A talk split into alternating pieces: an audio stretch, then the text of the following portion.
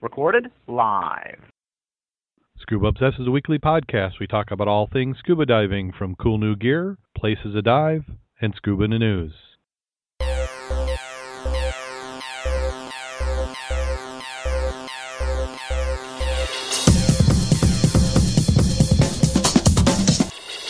Scuba Obsessed episode 118 is recorded live June 7th, 2012.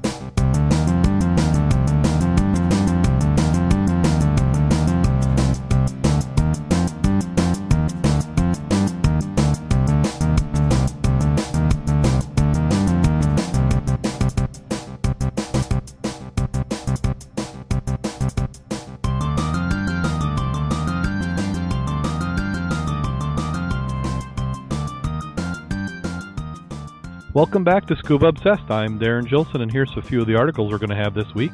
We have uh, Scuba Thief Found, Spearfishing Ban Proposed, some platypus encounters, and we also have an expansion of an underwater museum. But before we get into that, I'd like to introduce my co-host for this week. First up, we have our dive mentor, Mac. How you doing today, Mac? Doing very well, thank you. Excellent. Glad to be here. And we also have Jim Schultz. How you doing today, Jim? Just great. Excellent. So, boy, it feels like forever since we were last together. Two weeks between shows is way too long. Hopefully, uh, that doesn't become a habit. Work was a little brutal uh, last week, a big project going live, and I almost thought I was going to be able to get out of it, but by about noon, it was pretty evident that things weren't going well enough for me to get home before midnight. So, You do realize that work is a four letter word that gets in the way of diving. It does. Diving's also is diving a four letter word? Dive is a four letter word. But yeah, it, it gets you know a, a bad day of diving that you survive from is uh much better than a good day at work. I wholeheartedly agree. So we've all looks like we got quite a bit of diving in the last couple of weeks. So let's get the news out of the way so we can talk about the fun stuff. First up in the news is we have a Cape Coral man was arrested for the uh, theft of a dive store's computer, and we mean a dive computer, not the computer running the dive store. And this is a follow up to an article that we did on the show a couple weeks ago. At least I think it's the same one. Uh, deputies arrested a man that they say stole a $700 computer from the South Fort Myers scuba store. John Joseph Corin, 37 of Cape Coral, has been charged with one count of grand theft. Lee County Sheriff's Office issued a report Wednesday detailing the May 10 theft from Scuba Advice Dive Center. Coran allegedly walked away from the store with a Suunto Cobra dive computer hidden in his pants. The woman with Curran at the time was initially believed to have acted as an accomplice, but deputies now say Curran acted alone. She Um, What's that, Jim? put it. I was just wondering if she put the computer in his pants, but probably not if he acted alone. Yeah, they they they, they kind of cleared her of that. Uh, detective working the case prepared a photo lineup, and the victim was positively identified. Uh, uh, both of the subjects. Uh, Coran was located and arrested on May 31st and transported to Lee County Jail. You know, I, I think they got the, the, I think they got it all wrong. It really was not his intent, you know. Okay. Well, you know, a lot of guys for this male enhancement sometimes use a sock. Perhaps he was just putting that computer in his pocket to something. Ah, he he just needed that. the- mistaken idea of what they're talking about. It really wasn't a crime per se. his, his so he wasn't. He wasn't working with the when he was trying to impress the woman. so he, he was trying to impress her. Yeah, that sounds Putting the logical. doesn't it? computer in his pocket. Yeah. He didn't have a banana, so he put the computer in his pocket. Yes. So I think he's just misunderstood, and he forgot he put it in his pant pocket. Oh, there, That explains it all. there's so many jokes. I mean, it's a possibility. Possibility. Okay, next one up is uh, West Hawaii Scuba Spearfishing has proposed a ban. Is West Hawaii an actual location, destination? West Hawaii Scuba Spearfishing, as this article comes up. Is coming up for you? It's taking its time. It's got to draw each pixel one at a time. And of course, it's got to make sure it gets the ads in. Well, I can paraphrase it for you if you like. it, it just came up here. This is from Hilo. Hilo? Hilo? The State Department of Land and Natural Resources proposing banning scuba spearfish, spearfishing in West Hawaii. The state also proposes placing additional regulations on collecting aquarium fish. The efforts are meant to help sustain the area's reef fish population. The Hawaii Tribune Herald reports that rules would only apply to near 150 miles of shoreline of South Point to Upolu Point of North Kohala. Kahala? Public hearing will be held this summer with discussion possible by the fall. The rules would make it illegal to possess a would be in possession of scuba gear, speared fish, and spears all at the same time. Spearing from the shore or by free diving would not be affected. Uh, what they're saying is that Hawaiian Islands are one of the few places left in the Pacific Ocean where scuba spearfishing is allowed. Are they scuba spearfishing that much that they're worried about the population of the fish? Well, to me, it seems like there could be other options taken other than an I mean, I'd love ban. to know how many people are spearfishing. Well, exactly. And then what are they spearfishing? You, it seems like you could put. I mean, can they be doing any more fish than fishermen? No, I, I don't. think, I don't think they're taking all that much more. Uh, I mean, are, unless the spear fishermen are doing it for commercial endeavors. Well, they have to be fishing a lot, you would think. Well, my thought with uh, with spearfishing is if you just make restrictions, say you can't take these species, you know, like regular fishing, you got certain you know limits or requirements, and uh, it seems like you'd be more selective with spearfishing than you would with regular fishing. Regular fishing, you just have a hook over, and what you catch is what you catch, and Yeah. you can always throw it back. But spearfishing, you can actually select. So Yeah. yeah, so if you Well, if you're I hope Yeah. I hope they impose. I was going to say I hope they impose at least a you know a minimum or a maximum of a one diver limit. you can only spear one diver. Uh, yeah, no more than one diver. Okay. Well, one diver should be able to feed a family of four for at least a week or so. But don't you have a you have to be a cannibal, don't you? Oh, it- yeah, I guess so. Only to eat them. Yeah. Well, or at least the person who who caught it, the rest of them might not know what it is. Once you turn it Right, the ground it's round. acquired taste, I hear. We could always do a spear and release program. yeah. Okay. If the if the law is worded the way you read it, it's going to be easy to get around as long as you have a partner. So Yeah, one diver gun. has one diver has the gear. Well, both both divers have gear. One diver has speared fish.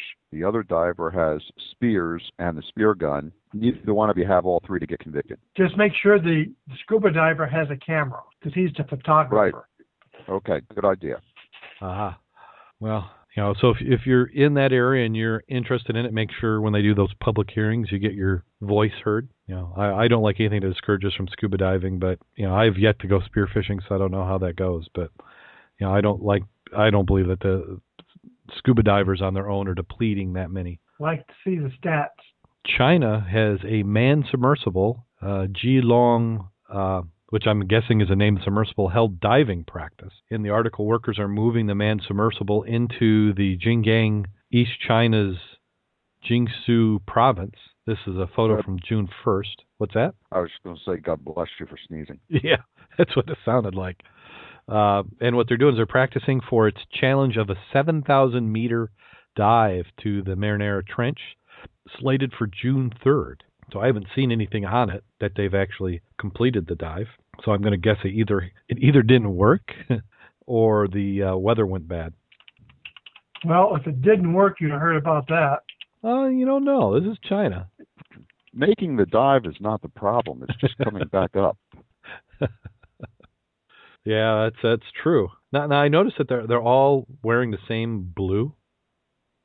Very contrasty in the in the photos, but uh, so I, they must just be trying to get in the act. They don't they don't like uh, you know the Branson and the uh, Cameron getting all the limelight. They looked like they wanted some. It's just interesting how within a year all these different crews are all trying to hit these uh, deepest depths pretty much the same time. And I don't think it's technical advancement that's making this possible. It's it's almost like everybody trying to show off. I think part of it's being driven by the money they can make based on the discoveries that they can get. Oh, they're they're telling me it's uh it's not Marinara, M- Mariana. yeah, Uh, Mariana Trench. Mariana, Marinara. That sounds better to me. Mariana, Marinara. That's what I had for dinner was spaghetti actually.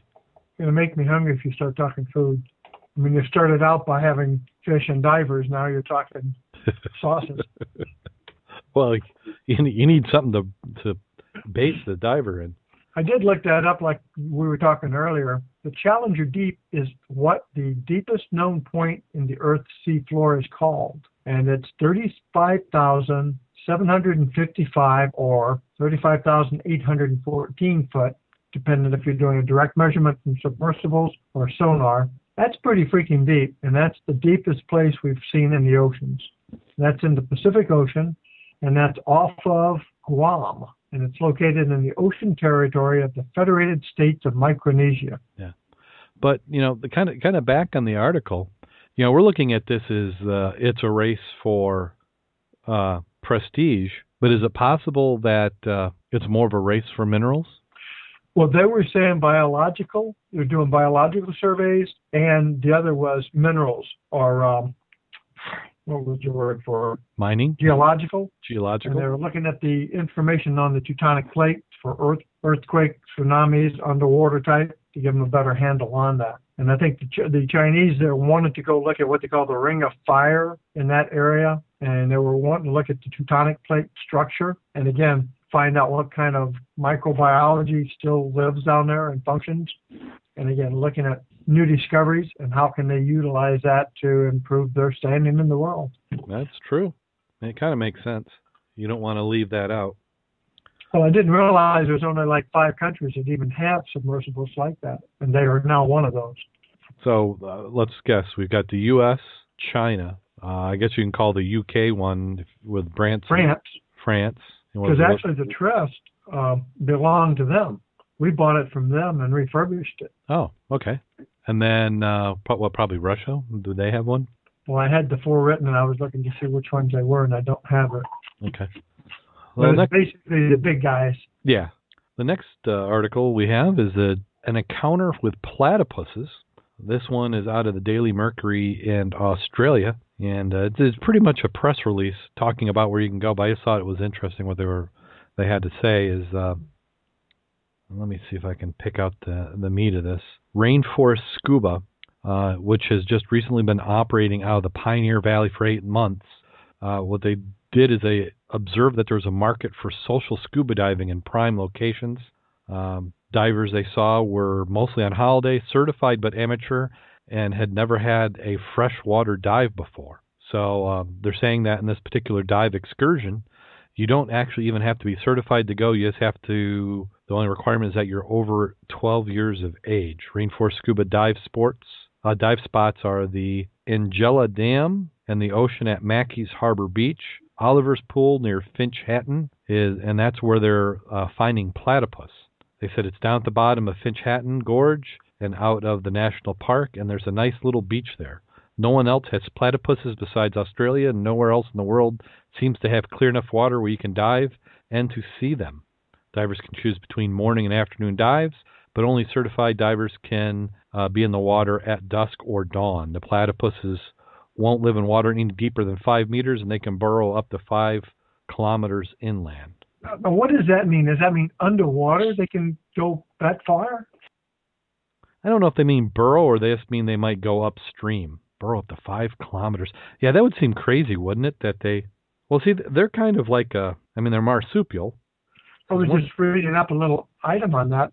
One, I didn't realize they're so buoyant they must continually swim, otherwise they float back up. And they talked about the hind feet are for not only for or webbing, they're for steering and braking, not propulsion. They can swim underwater for two minutes, but may rest underneath a submerged object for up to ten minutes. What I didn't realize is they said the male has a little venomous spur on his claw. Oh, I knew that. So I didn't. So they're they're poisonous or at least venomous. Yeah, I don't think I want to play with them. Huh. This is not all divers get to see a platypus. There's about a 50% chance out of my groups, at least half have seen them. It's teeming with wildlife down there. We have schools of fish come and swim around us. You've got baby and adult turtles, eels, catfish, eel-tailed catfish, sooty grunter, and two types of perch. I didn't realize they had three layers of fur. Yeah, I didn't. I, I knew that they sweated like milk or something, don't they? Excrete like a milk. I was just looking at the item. It talked about it uh, has three layers of fur. An inside layer, the trapped air, keeps the animal warm. The middle layer, which acts like a wetsuit, and an outer layer is to feel if it is close to objects. And they're known to live for up to 12 years in the wild. and their dense fur gives them excellent insulation for an animal that spends up to 12 hours each day in water. It's cold as zero degrees Celsius. Huh. So, how do you do it? You spend 12 hours a day in water. That's what my wife's been talking about lately. I had to take the day off. what was that uh, to stop from pruning? uh, so you'd see me. hey, it gets me up in the morning. hey, it's a it's as good a reason as any. Absolutely. And another reason to to go diving, uh, Cancun, which is uh, if you remember, they have that underwater museum with all the statues. Uh, they're talking about expanding it this year. They're they're going to uh, they have they currently have 400 sculptures by artist Jason deCaires Taylor, who's built a similar underwater museum off the coast of Grenada. Another 60 pieces are scheduled to be added this July, including the wor- world's first kinetic underwater sculpture, which incorporates living fan coral. Now, I'm assuming when they say kinetic, they mean that it's somehow going to be able to move. Or live. I was looking at the one picture of the the girl who's down there looking at one of the figurines, Yeah, and they have like flower pots, and I assume that's what they're talking. That the coral they've got on that is kinetic. Uh, well, well, the other ones, if you look at some of the other statues, they've actually some they've seeded coral right into them, and others the coral's just uh, gone on its own. That that one with the head sticking out is a little bit creepy. Yeah, the one where it's just the head and the fish yeah, is coming up to it. I don't know if I'd like to find that down there. If I didn't know they were down there. Yeah, yeah, but those are some uh, amazing pictures. But you know, the- what this makes me think is, and I and I almost want to call BS on on this one, but if it's not, then it's an amazing thing. Officials estimate that as many as 750,000 people visit the underwater museum every year. So that means that 2,000 people a day are visiting that section of the bottom. See, I can't quite believe that. No, I, I'm just thinking 2,000 people a day. I mean, even with okay, so 2,000 people a day, and let's say you could get, let's say you you reasonably could have three or four shifts. So you could divide that. So let's say it's 2,000. So that's 500 a shift. So 500, and say you get 30 people in a dive boat. I mean, that's just re- that would that would be like 15 to 20 dive boats constantly out there all day to get that volume of people. Yeah, and, and the chat room's pointing out snorkelers as well. Well, yeah, but even even so, they uh, they're they've got to be far enough out there. So 2,000 just seems huge, unless they're doing like uh, I have been to some of the resorts like uh, the Xel-Ha, uh, where they've got a bay and it's all roped in, and then they've just got tons where you just walk out. You know, maybe that's possible. Yeah, I don't know where this is. I probably need to pull it up on a map. But that just that just sounds like an awful lot of people. Yeah, it does. Now, now, now Jim, as uh, president of the preserve, wouldn't this be something good for the preserve if we could bring in, you know, uh, a, a, a three quarters of a million people a year into the uh, Southwest Preserve? Wouldn't you think there'd be some support for that? Probably not, because the infrastructure wouldn't support it, even though the financial implications would be fantastic. The state would probably say no, because they might damage the fragile environment of our wrecks. Oh, What do you think of that? I, I would, I would not be surprised if somebody would say that. But Yeah, I expect that's what we would hear from the state, you know. It, but what I was thinking is we could take a lot of that junk along the lakeshore in St. Joe that they call art yeah, and just dump it in the lake and use it for fish habitats and make it an underwater art walk. Well, yeah, maybe that's something that we need to do. Is uh, you know how the St. Joe does the the sculptures on the the river? I mean, not Yeah. river, on the on the road on, front. on the bluff. Yeah. why why couldn't we come up with every year have something that goes right along with that and have the same thing underwater? And the difference is we're we're not going to make people take theirs back at the end of the year. We're going to leave it there and just add to it. yeah, leave it there as a fish habitat. I like that idea. Yeah, you know, we could. It's, it's a living item. All the quagga mussels will form on it. Yeah, They'll be continually living and building. yeah, giant giant giant filter system. Constantly changing. Mm-hmm. Yeah, maybe we need to get get in front of somebody on that. Get right on that, Jim. You know, right right after we sink our first wreck. okay, so that does it for the base part of the news. Now, this next one, uh, I'm calling it potentially s- cool scuba gear, but I think it'd be uh, scuba habitat or hideout. So since the uh, the preserve is going to be so rich, I think this could be like their uh, their their foreign recovery base. I sent you a link real quick. You saw it. That's the one that's got the pictures of the inside of the submarine base. Oh, it's got there's pictures on the inside. Oh yes. I don't know if I if I want to see this. So that's in there in the chat room. If you if you're not in the chat room tonight, you're missing out. You got to see it right as we were talking about it. And uh, the article says a no longer secret submarine base can be yours for a mere 17.3 million, and I'm assuming that's U.S. dollars. Was a secret submarine base that has been put on the market by the Royal Norwegian Navy. Like the rest of the world, the real estate devaluation hit the base hard. The cost for for building it was just under a half a billion dollars, 494 million, and that was back in 1967. And today you can get it for a measly 17.3 million. Uh, it was built by NATO and shared with the Norwegian Navy. The U.S. forces over the years and a sprawling later layer includes a dry dock, a tunnel system burrowed into a mountain, as well as 143,313 square feet of above ground office space. Now, if the office space is above ground, that really doesn't sound too hidden. No. I was hoping with that when they said that office space, that would be in ground. Now, that'd be cool. Well, that's in there too. If you look at those photos, even though it looks like more trailers on rafters and stuff. Okay, so let's see. Now I'm going to go look at the photos. But, but it's in Norway, so the water's probably chilly. As long as it's not, yeah, as long as it's not frozen, it can't. How bad can it be? And it gives us a place for a submarine. Well, it could be less than 32 degrees because it's salt water. Well, that's true. Can't get any colder than when we dive. Uh, the Mac, those photos are amazing. See, you could do a complete diving academy. See, I think that a dive manufacturer, you know, like uh, wouldn't Poseidon? Would this be a great Poseidon hangout? Because you think of, you think about it, even the winter, you could br- they could bring people in. They could do try and dives. You could do complete certifications. I mean, you could do lap swims in that canal there. It's Oh, like, my beyond. God.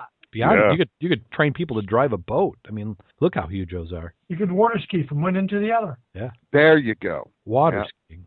Well, and you have a winch, high speed winch. Wouldn't you need a boat? Nope, Hey, just a cable and yep, zip you right along. I tell you, you guys are full of great ideas today. Yep. So so there's that one. So we so we had we're going to do an underwater art exhibit, and then we're going to buy this as a yeah. See, all, all great things.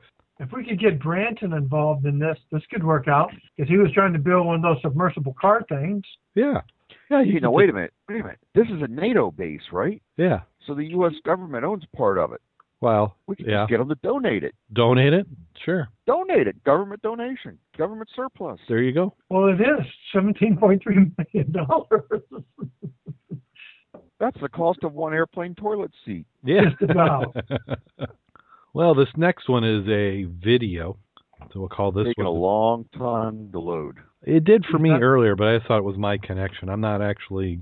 I'll let you guys watch it if you got better connections than I do. Yeah, I I couldn't get it to come up. So Uh, but uh, just an interesting video. The video isn't really uh, colorful. I mean, th- they did a decent job with the video, but it's showing spider crabs, tons of spider crabs, and probably Spider it's a, crabs. it- it's spider crabs. It's a, about two minute long video, and about uh, a minute and a half into it, they have an amazing spot where they're showing a uh, manta ray eating these giant crabs. Oh no. Yes. Now it wasn't it wasn't using scuba gear or uh, a spear gun, so it's probably perfectly legal for it. Well, I'm looking at it now, and that's creepy as hell. Let me tell you.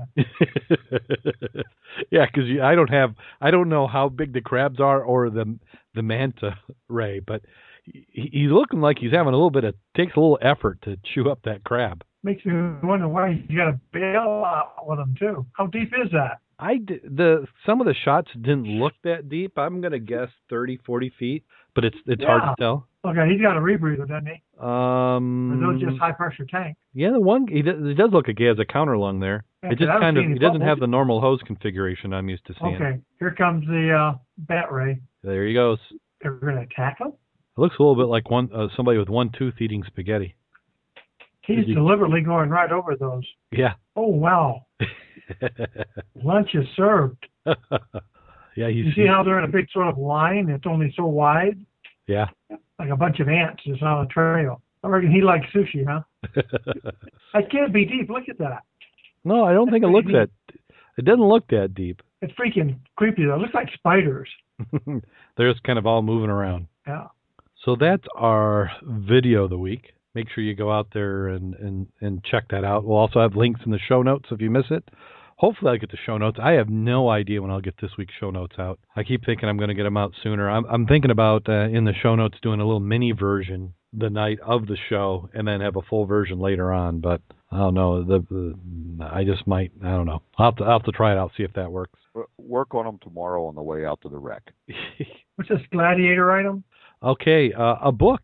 Uh, when we were in Florida, Jim Kleeman and myself, he picked up this book, Underwater Gladiator, and he uh, went and lent it to me. And the book is written by Mark Ellyatt out of the UK, who uh, I believe currently has the uh, the at least civilian deep diving record, if you believe his the Wikipedia post. So I'll post uh, a link to his website in the chat room, and also to the Wikipedia article on him.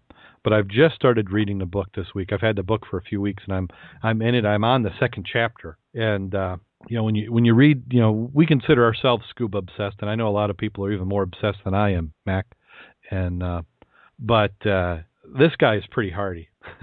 he, he's I he's call 313 meters and a seven-hour deco plus as extreme. Yeah. Well, he was doing in the mid 90s. He was doing 400 feet on air regularly on the sing on a single tank. I don't know how he's doing that. Yeah, he's. I would say Probably he, unconsciously. Well, I mean that when you're when you're he goes in the book several times. You can, you know, it's kind of I like these. I call them amateur written books because I mean it doesn't have the polish. I mean if uh, spelling mistakes drive you nuts or you know kind of grammatical errors, then you might not want to read it. But it's it's entertaining and it's interesting. And uh, the beginning of the book, the first chapter talks about his experience in how he got trained and just some of the horrible I mean, I've had I, I don't think I've had bad experiences, but I've had less than optimum. But this this gentleman has had some rough time just to even get certified. With as bad as it was, it's amazing he kept on diving, but he just loved it so much to the point to where he became an instructor. And then he talks about the lifestyle of being an instructor and how during the tour season he would go and do Barbados and then in the summer months he'd come back up to the UK and do diving. And he he's not talked- married. Uh, no, he is not married. Frequently long string of girlfriends, and he even talks about in the book that there'd be an, a triple X rated version. Well, he'll talk about those stories. Uh, but just the depths that he is diving, uh, that he was diving on air. Like even though he was certified Trimix, he was too cheap, and he actually did not like that he didn't get narked on Trimix, which is why he didn't went so deep on air. Yeah. So I mean, just just some I mean some some scary stuff and he even admits it you know it's like you know a lot of people who died did the exact same thing that he did. Uh, so it, it's going to be interesting. I'm only in the second chapter so as in the next few weeks I'll give everybody updates on it. Uh, I, I think it's worth the read. I'm enjoying it. Um, we we picked up uh, Jim Mac we picked up Jim Jim Kleeman picked it up. He bought it and I just happened to be poaching his copy and reading it but uh, I'm finding So it that- interesting You're saying that was a vanity press then? a vanity press is that what that means Yeah, vanity press is if you're doing it yourself.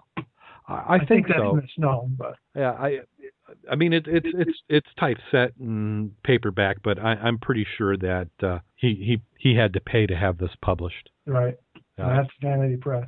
so I sent you a link on that. okay, let me take a look at that. Yeah, in, inspired training. Oh wait, wait. Uh, I like the part experience of stupidity there. Only inspired training will get you back. Yep. Oh, I'm gonna have to save this one. This looks neat. Yeah. So so uh, it won't take me long to read. It, it it it's going pretty quick. But just the stories, you're just yeah. I keep every every time you read, you go, oh my gosh, I can't believe he's doing that and doing that and, and doing that, and you just see it. And and of course he's telling the highlights. You know, Yeah. he, he's three thousand dives in, and he's got you know basically four little stories. So you know most of it's, but he he's addicted to going deep. He loves the narcosis, and he's talked about. It's one of those things that we've actually talked about. And remember, if you're listeners, you need to have proper training and don't try this at home and all that sort of stuff. But uh, there's something to be said for the you know the narcosis, getting used to how that feels and and understanding and operating. And that's what he talks about in the book of how he how he's conditioned himself, and he thinks that he was in better shape to do that than than most other people. There's an item in here talking about during a 2003 dive he had made. Uh, one who was, uh, I think he found the uh, Victoria. Yes, he did. It's 150 meters. You know, that's 450 freaking feet. Yeah, I think the Victoria is the one that's speared in the ground, isn't it? Yeah. Yeah, they, I think in the book he talked about that as the uh, it's uh it create like it created its own tombstone. yep, that's that's the quote I believe it is. He was Yeah, so- talking about when you start talking about words like isobaric counter diffusion during decompression, doesn't sound like a happy time. No, he had that happen to him twice. So he's had some serious complications. He has had bends many times, and uh, uh, the the chapter I'm on, he was on a wreck, and uh, it was supposed to be at slack tide, and it was out there near that Victoria uh, at, a, at another spot, and they were going down the line, and the current was just horrendous. So they were going to scrap the dive, but he needed to go down and get the anchor unfouled from the wreck. He had promised the captain he would and the waves must have been getting a little tough up top. And as he was moving around the anchor, the line and the chain slapped up, got caught in the wreck, and then pinned him against the wreck. Oh, that sucks. So he had to completely get out of all his gear, get his uh, BC untangled and his regulator and tanks, and then get back up. And by that point, he's gone through most of his air. So he, it's like he was, and that he was at depth. He he only planned on doing a little quick bottom and then coming up. And this is, I think, like 200 and some feet. So then he's he's heading back up in the line, and you know he runs out of air at his tank, and he still has an hour of deco.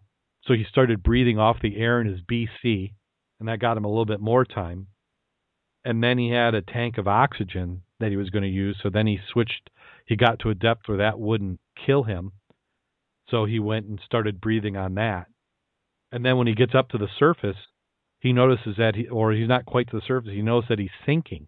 And what had happened was the uh, the boat thought that he had perished because the other divers had already come back up, and the current was so strong they were out looking for him. So they detached from the anchor line and tied it to a buoy, and he was actually pulling the buoy down, and the buoy was collapsing.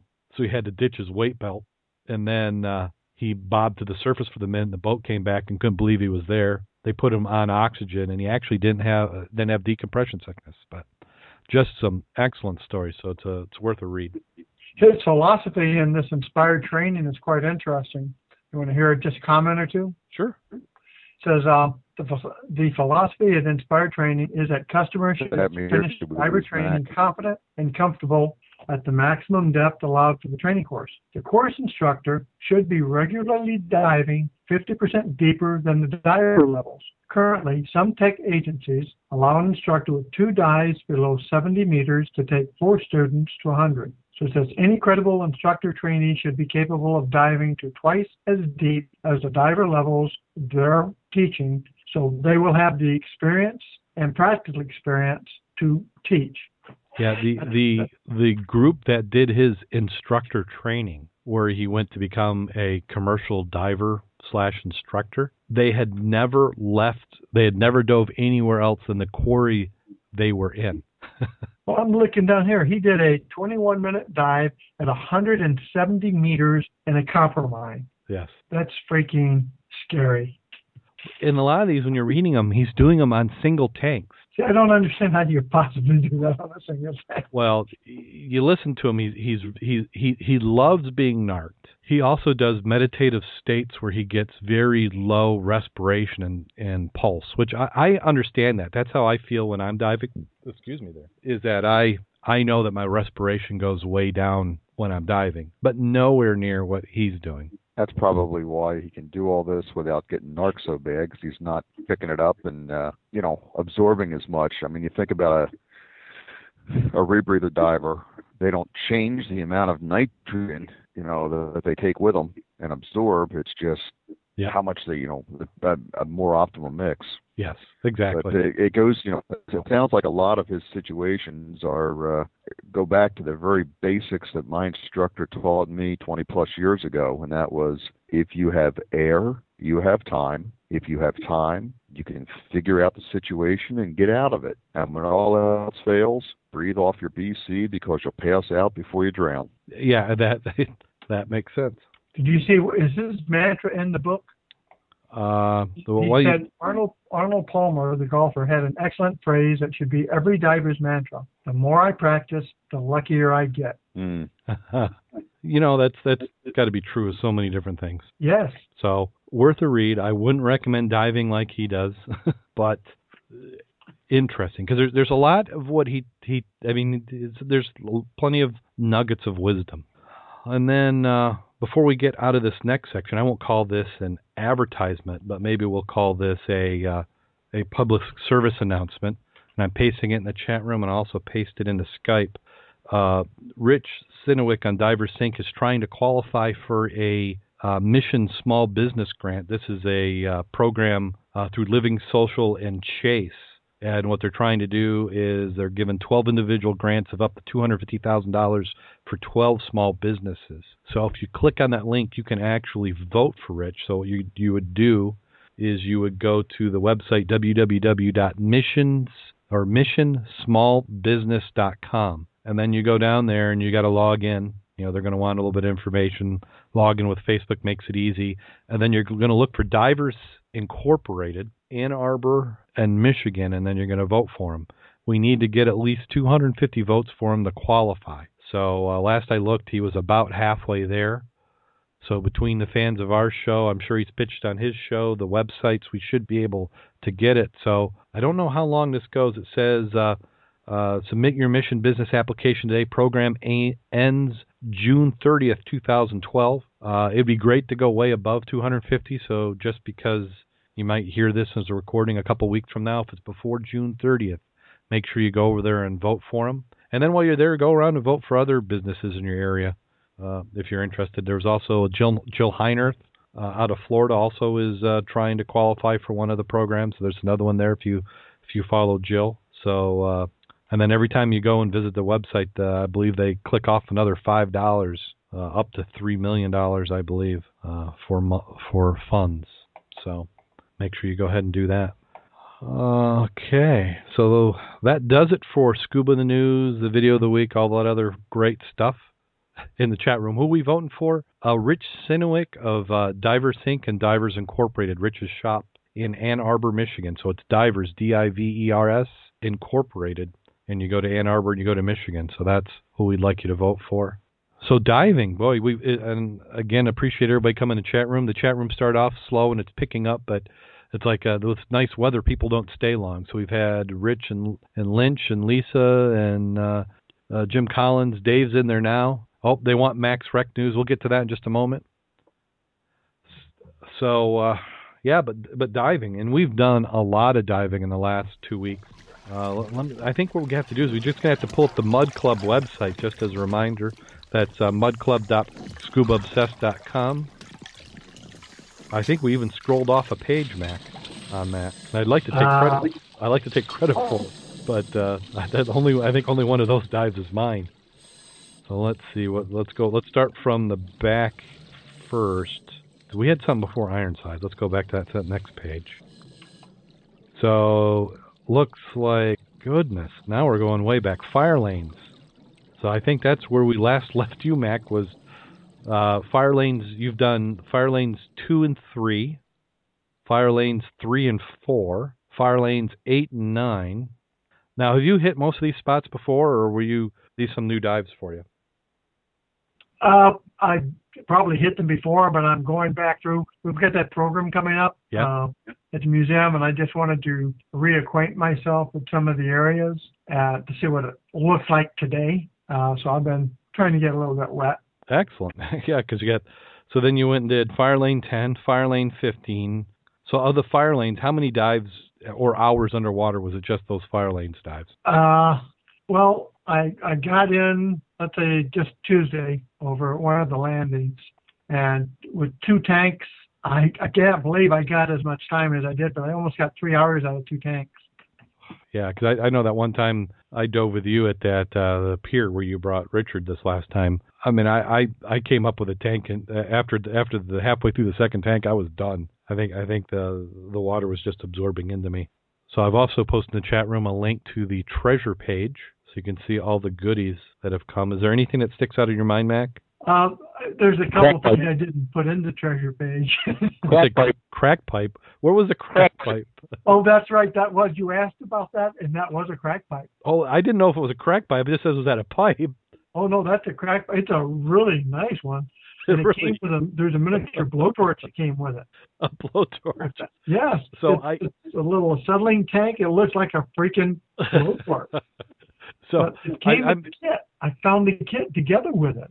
Well, what I'm picturing, Mac, is somebody was sitting on the end there, got spooked, and pitched it in. Was it? Because I'm betting that was by that Oh. pier, wasn't it? Yeah, it was by by the Smitty's Landing. Yeah. I think my nicest item they didn't put in there though was a nice diamond ring. Uh, diamond ring, but God, you keep finding props, and that's a beautiful anchor. That, is that a rubber coated anchor? Oh, you mean the last one? Uh, just any of them. You from yesterday? That was a brand. It still had the pro the pro bass shop sticker on it. not a neck. I don't, he must have thrown it in without the rope because there's not a not a burr. There's not even a wear mark well, with an anchor. you know what that sounds like? It sounds like somebody bought their first boat, went and got a little bit of everything, and just hadn't figured out how you do it yet. Well, that was a 25 pound anchor. That's that's very heavy. And also, you see in the bottom, that's a downrigger ball. What is downriggering out there in, in Paw Paw? Lake? Yeah, no, that doesn't make any sense. Yeah, nice, nice heavy old Coca-Cola bottle, some golf balls. Is that a light bulb? Yes, a weird one. What got me is, have you ever seen an anchor? If you go to the second one down, that anchor within an anchor. An anchor. I've never seen one like that. Okay. That's the Outlet Bay one by Boys Landing. okay. If you double click and get the the highlight, take a look at that. I've never seen one like that. Okay, I'm looking at it now. No, I don't think I've seen one like that. That is a heavy mother. It looks like one that I want to guarantee no matter which way I throw it, it is going to grip. Well, that's a, that's a heavy sucker. That weighs as much as my freaking tank does. Now, are those those extensions on it, or those look like they've been added later on, or is that how it was manufactured? I don't. That's what I was thinking. It looked like they added them on, but if they did, they did an excellent job because all the wells look identical all the way around it. Yeah, or maybe it's just because it looks like you got kind of a heavy center section, and then I haven't Yeah. seen I haven't seen anything like that. Boy, yeah, you you did quite a haul. And then Yeah. what's the That's a bill. That's a billfold down at the bottom, by the way. any money? no, Okay. there was nothing in it but mud. just mud. Well, and then I'm even looking. They got some stuff like the, uh you know, kind of like the like stuff that you would put on an engine. Well, I don't know what you call that, where it goes over the plug. What's that called? Oil. Well, engine oil. No, he's talking about the earmuffs for the motor that you Yeah. put the motor Oh. yeah. Well, I'm thinking, who? You, why is that in the water? It shouldn't have been on the boat, the motor when you go in. Somebody Well, left that it on went the with the motor two when they boats went that were in. down there too. I didn't put Oh. anything on them. okay. Those dikes work nice. I came home, took those suckers, oiled them up. I got them in my outdoor toolkit now. Yeah. Oh yeah. Who who has to buy anchors or tools when you can go scuba diving? Is that an axe head too? Yes, it is. That's an older axe head. So I'm t- picturing that one was probably uh, ice fishing. Whoops, gosh, Pawpaw Lake. It's just that lake's been used so much. I'm always amazed. I think you single-handedly must have gotten everything out of there, but you keep finding more. Uh, it's fun. That's all I can say. Now, have you gotten I all the golf balls yet? No, I have not found all the golf balls. You can see that. Did you find one? Is there one in this picture? I don't see it. Oh, that's probably because it was in my BC. I forget to get the stuff out of my BC. There's a nice little. I'll show you later what it is. I might bring that to the dive meeting. It's uh, brass, and I don't know what was in it other than mud, but it's got a embossed dog in the front with a ribbon through his mouth, and it's got to be very old. It's pretty neat. I'm trying to clean that up. And some of the bottles I've been finding have been really nice. Um, let's see. I think that picture may have it. It was on the right hand side. Let me look and see real quick. But oh yeah, the bottle on the right hand side in that last one, if you look at the neck, that's a double neck on that. I've never seen that. It looks like a glob top, smoothed out, and then another lip put on top of that. Yeah, remember, remember that one uh, site that Rich linked to where they had uh, the guys talking about all the bottles? Yeah. Yeah, that makes sense. It seems like there was a while there where they were there's like a that's probably a specific time period where they were trying to they're changing the how necks are doing or it was a pre-done neck that they were adding on. Yeah. But I don't bring all the other stuff. I just thought of I bring stuff up I think I'm going to keep anymore. Like medicines, you know me, I'll bring the medicines up and look at it. Yeah. And milk, I always bring the milks up, but it's been good to me out there. Yeah. Well, you know, since we're mentioning this, remember the video that we showed a little bit earlier in the show? The one thing I noticed is all the tires. It's like all you divers pick up the trash while you're down there. But the problem is, I pick it up, I have to take it home because they don't put the, they're not putting trash cans out there now. At any of the public launches, there is no trash cans. I went there the other day to dive, and I hate it when people change their diapers on their kids Oh. and don't take their crap home, no pun intended, with them. They just leave it out there. That's that's just not right. You get a bag and keep it in your car and you throw it in a trash can. Yeah, that's that. Absolutely. Oh, God, I could tell you so many stories about that. Nothing like going to a retail parking lot and seeing diapers just lay in the middle of it. Oh well. But. I have had a good early season for Hutchies. I will say that I have been very very fortunate. Yeah, yeah. Well, because you can you can go all season and not find one. I mean, I've yet to find one, and I consider myself I'm not hitting pawpaw as regularly as you are, but I'm I'm in the course of a year I'll get a good 15, 20 dives and spots. But so uh, some some excellent treasure, and then uh, I saw you and Jim did some mowing the lawn. How'd that go? Yes, I'll let Jim talk about that. Interesting. That was interesting. We uh, we ran back and forth in a few spots and gave the boat a good test run and uh, spotted two or three canoes or sunken rowboats and one debris field that uh, we definitely need to get back to and do some exploring in. Uh, not quite sure what's there, but we had a lot of hard targets coming through the muck, so we need to uh, get down there and sometime we get blown off our big uh, take that. Now, did that correspond at all with any rumors of locations we had had for other sites out there? Uh, I'll let Mac talk to that, but I think yes. so that'll be that'll be interesting. Yeah, I'm thinking it could be one of two things. It could be the uh, sunken house or one of the steamboats. Excellent, excellent, excellent. That'd be because that'd be nice. Jump to have. in, Mac. Well, I have confirmed that that boat, there is one that is in uh, Outlet Bay. And some people think that one was the Margaret. And I think they got the one in Sherwood Bay confused. I think the one in Sherwood Bay is the one in Outlet Bay. Okay, But you can't even find the bones of that one now because there's so much in the silt. Okay. I mean, 25 years ago, you could go right to it. You can't even find it. But just goofing around, I found two more boats that we didn't scan the other day. Oh yeah. Yeah, I mean, one just sitting right on the certain on in the bottom, 12 foot of water, Hmm. just sitting on hard pack. The other one is submerged except for the right hand side, and just a little bit of the lip is all the way around. Because I, I came across it, you know, went to the aft end, looked for the motor first, made my way back to the bow, looked for the anchor chain, and then tried to put my prod down to hit the bottom, and I was like three feet before I could hit the bottom of the boat. Wow, that's a big one. And it looked like it had spaces for two oar locks per side, which means it's it's longer than a normal boat. Hmm. Huh. And then of course I checked in the middle because sometime remember how they used to put the garbage in Yep, the old that's what I was going to say. Did you check on the the ice. garbage? right? And I there was no no garbage in it, but it was still fun looking for it. Yeah, it might be interesting to flip over and see what kind of shape the hull's in. Well, there's a standing offer now I've got for any aluminum, all the old metal ones. Yeah. If I bring them up, they'll sell them. Wolf wants them because people have been buying those for. Um, they don't have to be seaworthy for flower planters. Flower beds.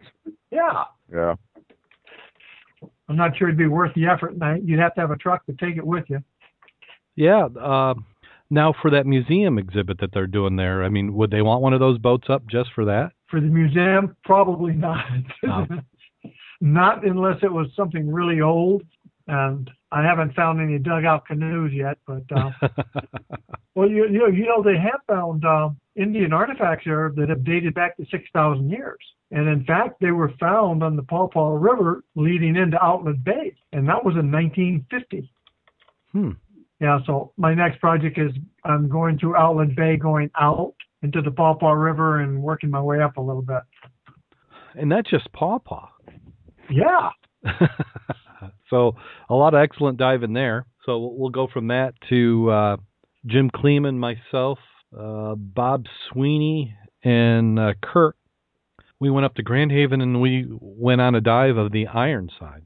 So uh, we did that on I can't remember if that was uh, was that Blossom May 26th. May 26th. It just seems like it was farther away than that.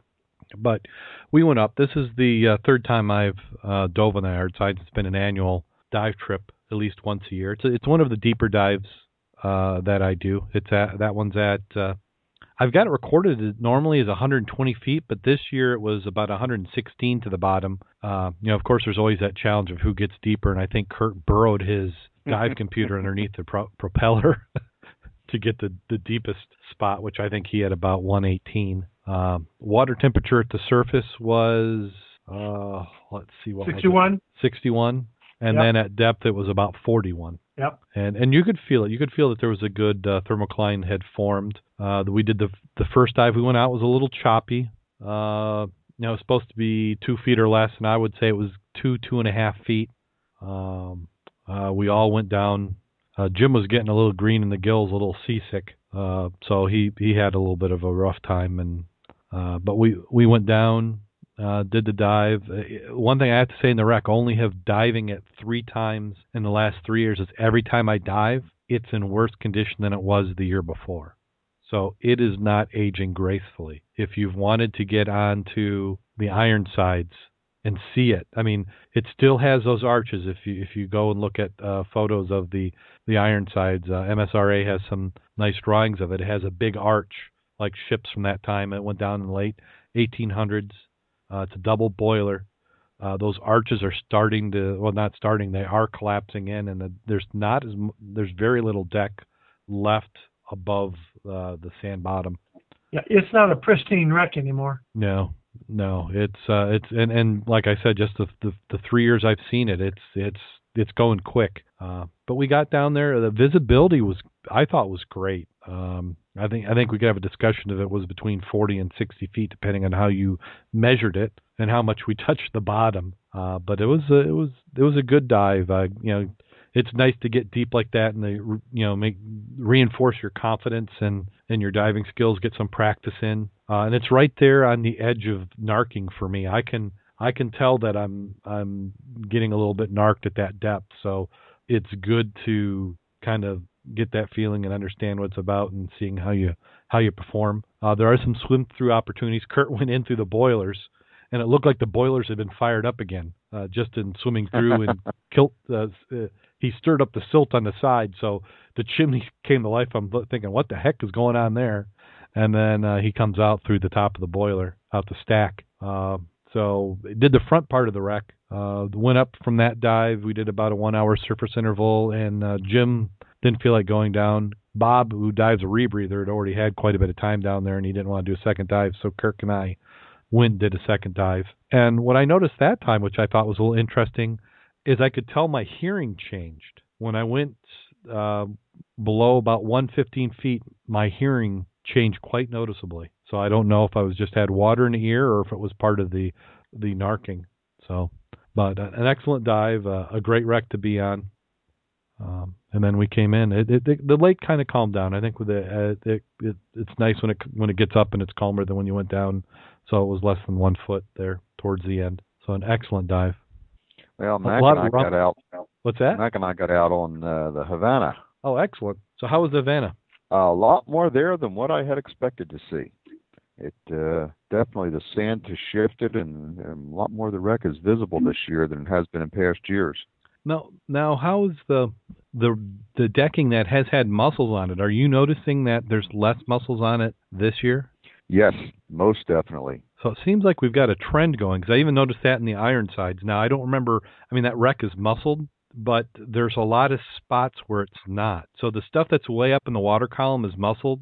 The stuff that's closer to the bottom seems to not be getting as many mussels.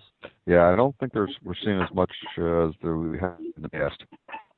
I know the the anchor lines or the up lines, buoy lines, were loaded with mussels, and that must have been zebra mussels because they were on there a good three four inches thick, and had to break all those off, clean them up. But on the bottom, there was not a whole lot. So, and I understand that uh, you got the buoy up on the Havana. Buoy is up on the Havana. Yeah. when when we did the Ironsides, when we when we got to the site there was no buoy but there were two boats that were just kind of trolling and bob who's got excellent gps he just got in the middle of the boats dropped his anchor and then uh they asked hey can we use your anchor line they were they were there uh, trying to raise the buoy on the Ironsides. Uh, they, for whatever reason, they weren't able to do it. We could see the buoy down there in the bottom, so I don't know if they didn't bring enough air or they needed to do something or whatever. But uh, they, uh, two weeks ago, they didn't have the buoy up, but I think they they were planning on having it up uh, by this weekend. Do you know who was putting that up? I don't. I- I'll have to ask Bob if he if he knows what their names were, but uh, they were talking to him because uh, we had two boats actually. Uh, I pulled Jim's boat up and he took that out, and then Bob had his boat. So Uh, do you have a boat name or anything? I didn't see a boat name that they had, but there were there were two boats. Um, so I I I don't know who they were, but uh, I don't know if I don't even know if I they were guys wearing scuba gear, and it was kind of Okay. black looking scuba gear. It should be easy Well, to. it's hard to tell who they are. They have those masks on. You can never tell those strangers with masks on. Yeah, yeah. I don't know. I don't know if I trust people with masks. So you got to Havana. Any any other dives out in the big lake yet? Uh, no, but on the Havana twice this year. Uh, once to inspect and once to do the buoy, and then we had some engine prob. Well, had some transmission problems, and uh, now we're ready to go and looking forward to getting wet uh, tomorrow afternoon. Tomorrow afternoon. So what's on the docket for tomorrow? We're going to try to get out to Max Wreck tomorrow afternoon. Ah, yeah. So so Dave in the like- chat room has been chat has been chanting Max Wreck for like the last three episodes. So we're finally going to get out there to see what it's going to look like, and that'll be tomorrow. Yeah, we hope so. Anyway, it's been, you know, interesting. Seems like every time we had scheduled, either the wind would blow up or we had some problems with the engine or the boat. But uh, looks like tomorrow supposed to be a good day, good forecast. So we think we're just going to give it a shot. Excellent. I'm I'm looking forward to it. I've got a project meeting I have to do right before we're going to go out and do that dive. So if I, uh, I'm just I'm I'm thinking actually I'm going to edit this podcast tonight, uh, try and get to bed, and I might get up at like four in the morning or something just to uh, get in and get a head start to the day. So the only problem with that is I need a nap. No, you can nap on the boat on the way out Okay. instead of doing the uh, show notes. Sure, we no- did have some other people get on the Havana. We had uh, Larry and Ken got out there. Oh, excellent. Uh, Jim Kleeman and his boy got out there on the 28th. yes, I, yeah, they were going to go out. And uh, I did get a chance to hit over Lake 16 last week. And uh, Oh yeah, I, I never realized how many mussel shells you have in that place. That and how soft muck that is at bottom. Oh yeah. Now, what what prompted you go out there? I'm not. I haven't known you for much of a Lake 16 fan. Well, I went out to pick up my one of my metal detectors over in Martin, over at Plainwell, and I wanted to get some pictures because nobody ever gives me a darn picture. So I went to take it myself, and I said, "Well, if I'm going to be there, I might as well dive." Yeah, the, the chat room's requesting video. So, uh, uh, Jim, you going to bring your video camera? I intend to. I mounted it to a uh, helmet last night, so I'm going to try that out and see how that works. Is that like a hockey head. mask or? Uh, well, it's it's supposedly a water water safety helmet. Oh, okay. Supposed to use it when I do my rescue diving and stuff. So I went ahead and mounted the camera to it. Talking about videos, you know that um, Sweeney has a YouTube site that has ice dives and wreck dives on it now. No, he's had it for about a week. Oh, so he's oh, okay. So it's only a week. You were telling me before the show you had it, and I'm thinking he's been holding out. He's probably been mad because uh, Jim Kleeman hasn't uh, posted all those videos he sent. Right, So he's got that. Throw he's Jim also under the looking bus. for people who want to go out on the Verano and the clay, the clay banks on Saturday. Well, I'm thinking about doing that on Saturday. Depending on what the uh, max tracks like on Friday. Because I, I might even join you on the Verano and clay. It's been a long time for me. Okay. Yeah, the the, the Verano, we we did that one last year, and it's I, I think it was the first time I had done that dive. And there's a engine and some parts. Well, But, Bob uh, was saying that if you guys actually get on it, because Bob's really good with the numbers, Jensen Mhm. would like him to put a buoy on it. I mean, a plastic jug, anything. yeah. Oh, really? Because they went out last week and they couldn't find it. It's like, well, you turn right. Well, they must have turned left and never saw it. You know, there's you, you got to give Bob credit. He is like a genius when it comes to getting on the wrecks. Like on the Ironsides, the wreck was on the deck. I mean, the anchor was on the deck. That's what he's doing. He's dropping that anchor and it hits on the deck. He's got numbers for it. He and part of the trick for this is, you know, the first time he got in the wreck, he probably didn't hit it straight on, but once he does, he knows how to to record those coordinates so you can get back to them. I think Yeah. a lot of people make the mistake that they wait till they're at anchor and then they get their numbers, and that number is you're drifting with the wind from the wreck. And you got the scope of the line away from it. Exactly. So he's got the number that you know when when we're in his boat and he's saying drop the anchor, you let it go and it goes straight to the bottom. And every wreck, Well, the last time we were on the Havana, we had put a buoy out where we're checking. Yep. Found the buoy on the sweep, put the buoy right there by the down line. So when you go over it and pick up the buoy, shoot your numbers. Yeah, Yeah, and uh, the, a few weeks ago, which we did talk about in the podcast, I went out with uh, them and we did the Rockaway, and uh, same thing with Bob. I mean, he just nailed it right there on uh, on the wreck. In fact, And I believe that's. I was going to say I believe that has a buoy on it now. it okay good because I was going to say uh, didn't that time we didn't float it up, but what we need to do is we need to take a spare forty or something so we can blow up the buoys. They seem to be on the bottom this year for some reason. Uh, we need to get up there and do the Henry Cort, the whaleback. Yeah, I thought about that when I was up there. That it would have been nice to go and do the Henry Cort. I've never done that one. Well, I'll in tell about you what. 30 Where- years. Where's that? Where is the court? Uh, Grand uh, Grand, Grand Haven. Haven? Yeah, that's uh, supposed to be near the pier. Didn't it hit the pier and sink, Mac? Yeah, it came off a little bit, yes. Yeah. So, So, it's all well, throw off the pier a little bit. The forecast The for is all still- weekend. Still.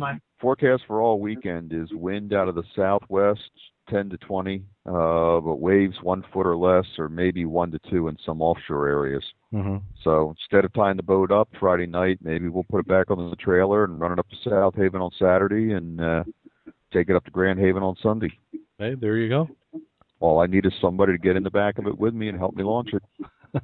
Have, Have boat will travel. have boat will travel. There you go. So, so uh, you know, and one thing to talk about is if you're listening to this show, you need to be getting out and doing some diving. This this is the perfect time. I I'm afraid we might be using up all our dive weather right now at the beginning of the season. It has been sunny out. It has been warm, and the waves. I mean, other than what last weekend, then then uh, we got blown off uh, where the lake turned over. But I mean, from the photos you took by the air mac, it looks like it's nice and clear. Oh, it was absolutely gorgeous today. Yeah. By the by the way, the Henry Cort uh, wrecked November 30th, 1934 in Muskegon. It was a 320 foot whale whaleback. She's north of the breakwater and 30 feet of water. Plenty of time on the wreck. Yeah. And if you haven't seen a whaleback, I've never seen one diving, but I've seen photos of them. They are a unique looking. It almost looks like a submarine that runs on the surface. Yep. So unique, and I believe that's unique to the Great Lakes, isn't it? Were there whalebacks in the ocean? I really don't know. I'm not sure. I, I know the whalebacks were Great Lake designs. Yeah. So excellent, excellent, excellent. So plenty of diving the last two weeks. We got some diving coming up, so make sure you tune in next week, and we'll be talking about Max Wreck. Hopefully, watch the websites. We'll have some some links out there. You can follow us on Facebook at facebook.com forward slash scuba obsessed. You can visit the Scuba Obsessed website, scubaobsessed.com. Also follow us on Twitter at scuba obsessed. And we have a Google Plus page, which I'm trying to remember to do more on that. I still haven't quite figured out Google Plus. We have our Scoop It feed, which you can get a link to from our website. And we also have Rich Sinowick in the house, so uh, make sure you give him some love and visit his podcast at uh, Divers Inc. So, you guys have anything you want to pitch before we go? Southwest Michigan Underwater Preserve is holding an open meeting on the 16th. That's a Saturday morning at 10 a.m. and it will be held at the Michigan Maritime Museum in South Haven. If there's any divers in the area who would like to attend, you're more than welcome. And I think you sent uh, an invite out for that, didn't you, to some some of us? Yes. Yeah, we I think they put it on Facebook on the uh, diveswmup.com. Yeah, I'm trying to see if I can find a link to it. I'd paste it in the show notes for people to get to it. Now, that's not this Saturday. That's the following Saturday, and that's at uh, 10 a.m. Right. Following Saturday, the 16th at 10 a.m. 10 a.m. Mm. Father's Day weekend. Father's Day weekend. That's also the Classic Boat Show and something else going on in South Haven at the Maritime Museum that weekend. So we will be meeting actually in the Lighthouse Keepers residence, which is not on the museum campus, but the other side of the river. It's also their uh, research library. But uh, you'll be able to go over to the museum and take advantage of everything that's going on there for the day if you're interested. Excellent. So I just uh, also for those who want to follow it. I threw a link to that in the chat room, and I'll try and get it in the show notes as well Thank for the you. Southwestern Michigan Underwater Preserve member meetup. Now, I, I looked at the membership dues, and I didn't think they were all that bad. Was it ten dollars for an individual membership, twenty for couples, and thirty for family? Yes. So even if you aren't in the area, I, I'm sure you'd be uh, the preserve wouldn't mind taking your membership. No, we'd love to have the donations and get you on the membership. Uh, Now, is there anything they get? Does that get that gets them added to the mailing list, or Get you on the mailing list, get your membership card, the membership card has discounts at a number of local dive shops and uh, charter companies in the area. yeah, I, I noticed that the web their website, the preserve website, had two uh, dive charters. So if you've been listening to us talk about the wrecks we're diving on, and you want to go out with a dive charter, those are the uh, those are two of the better ones in the area that, that will take you out there. And then if you call us up, we'll, we might even give you the num the GPS numbers to just double check. Uh, most of them should be able to find the wrecks, but there's a chance they might not have them if there's something you want to dive on. Okay, Mac, do you have anything you want to pitch before we get to that time of the show? No, I'm just recovering. Today was my no diving day, so I'm anxious to get back in the water more. Yeah. Now, is it his your gear's not going to dry, is it? Well, that's why I have three wetsuits now. I got my summer wet, my leaky one for the inland lakes, and I got my my heavy duty stuff for the big lake. yeah, it is. It's still a little chilly when you get down to the bottom, but uh, yeah, that's great. So, looking forward to we'll some exercise out of that. I just can't wait to see your wreck. See how that, I'm hoping the sand has gone away, and there's all sorts of good stuff to look at. oh, that's, That's all I'm hoping. There you go. Okay, Watch so for the video next week. We'll make, have to make sure we got a video link in the uh, chat room next week. yeah, we'll have to get something up. I've got we, we've got. Well, I'm sure we'll, we'll have we'll have something. We'll get we'll get something out there. Okay, now since we missed two weeks, should we do two jokes this week? I don't know if we can handle two jokes. I was gonna say let's try one because my stomach is only so strong. Okay, so we'll we'll we'll start with the uh, the first one, and if if we don't have any blackouts or anything going on, then maybe we'll try a second. So here we go. Bob the scuba diver says to his friend Lester, "You know, I reckon I'm about ready to go for another dive vacation. Only this year I'm going to do it a little differently than the last few years. I took your advice as to where where to go. Two years ago, you said go to Hawaii. I went to Hawaii, and Marie got pregnant. Then last year, you told me to go to Bahamas. I went to the Bahamas, and Marie got pregnant again.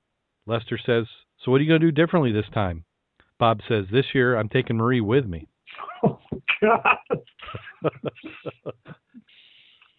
Uh, I don't know if Bob's from Ohio, but I'll bet Marie is.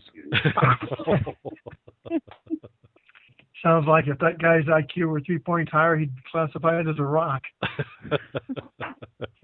Okay, I think we could take another one. That was a good joke, so you know it, it doesn't really count. it doesn't count. That was a give me. Okay, so here we go. Let me. I got to center this one so I can, I can actually read it. A scuba diver is going on a dive trip to Florida after a long week of business travel. His wife was going to meet him there, but he got there a day early. He tried to remember her email address, but he sent it to his pastor's wife by mistake, and the pastor had died just the day before. The email said, "Got here safely, waiting for your arrival tomorrow. It sure is hot down here."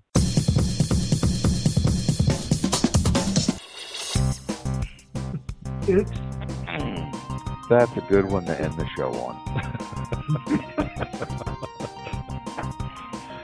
Uh, okay, so until next week, go out there and get wet. and stay safe. And remember, the spider crabs were not harmed by any divers in making up tonight's show.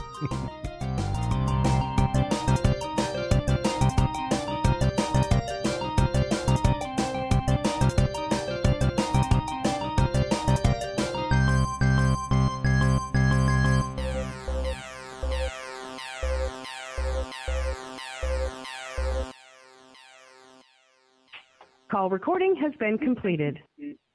I'm looking at it as just a way to mount. Yeah, it, it beats starting from scratch to have that. Oh yeah.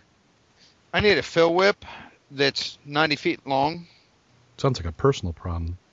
Nice. What'd you sell? You're gonna need that. Why are you selling that?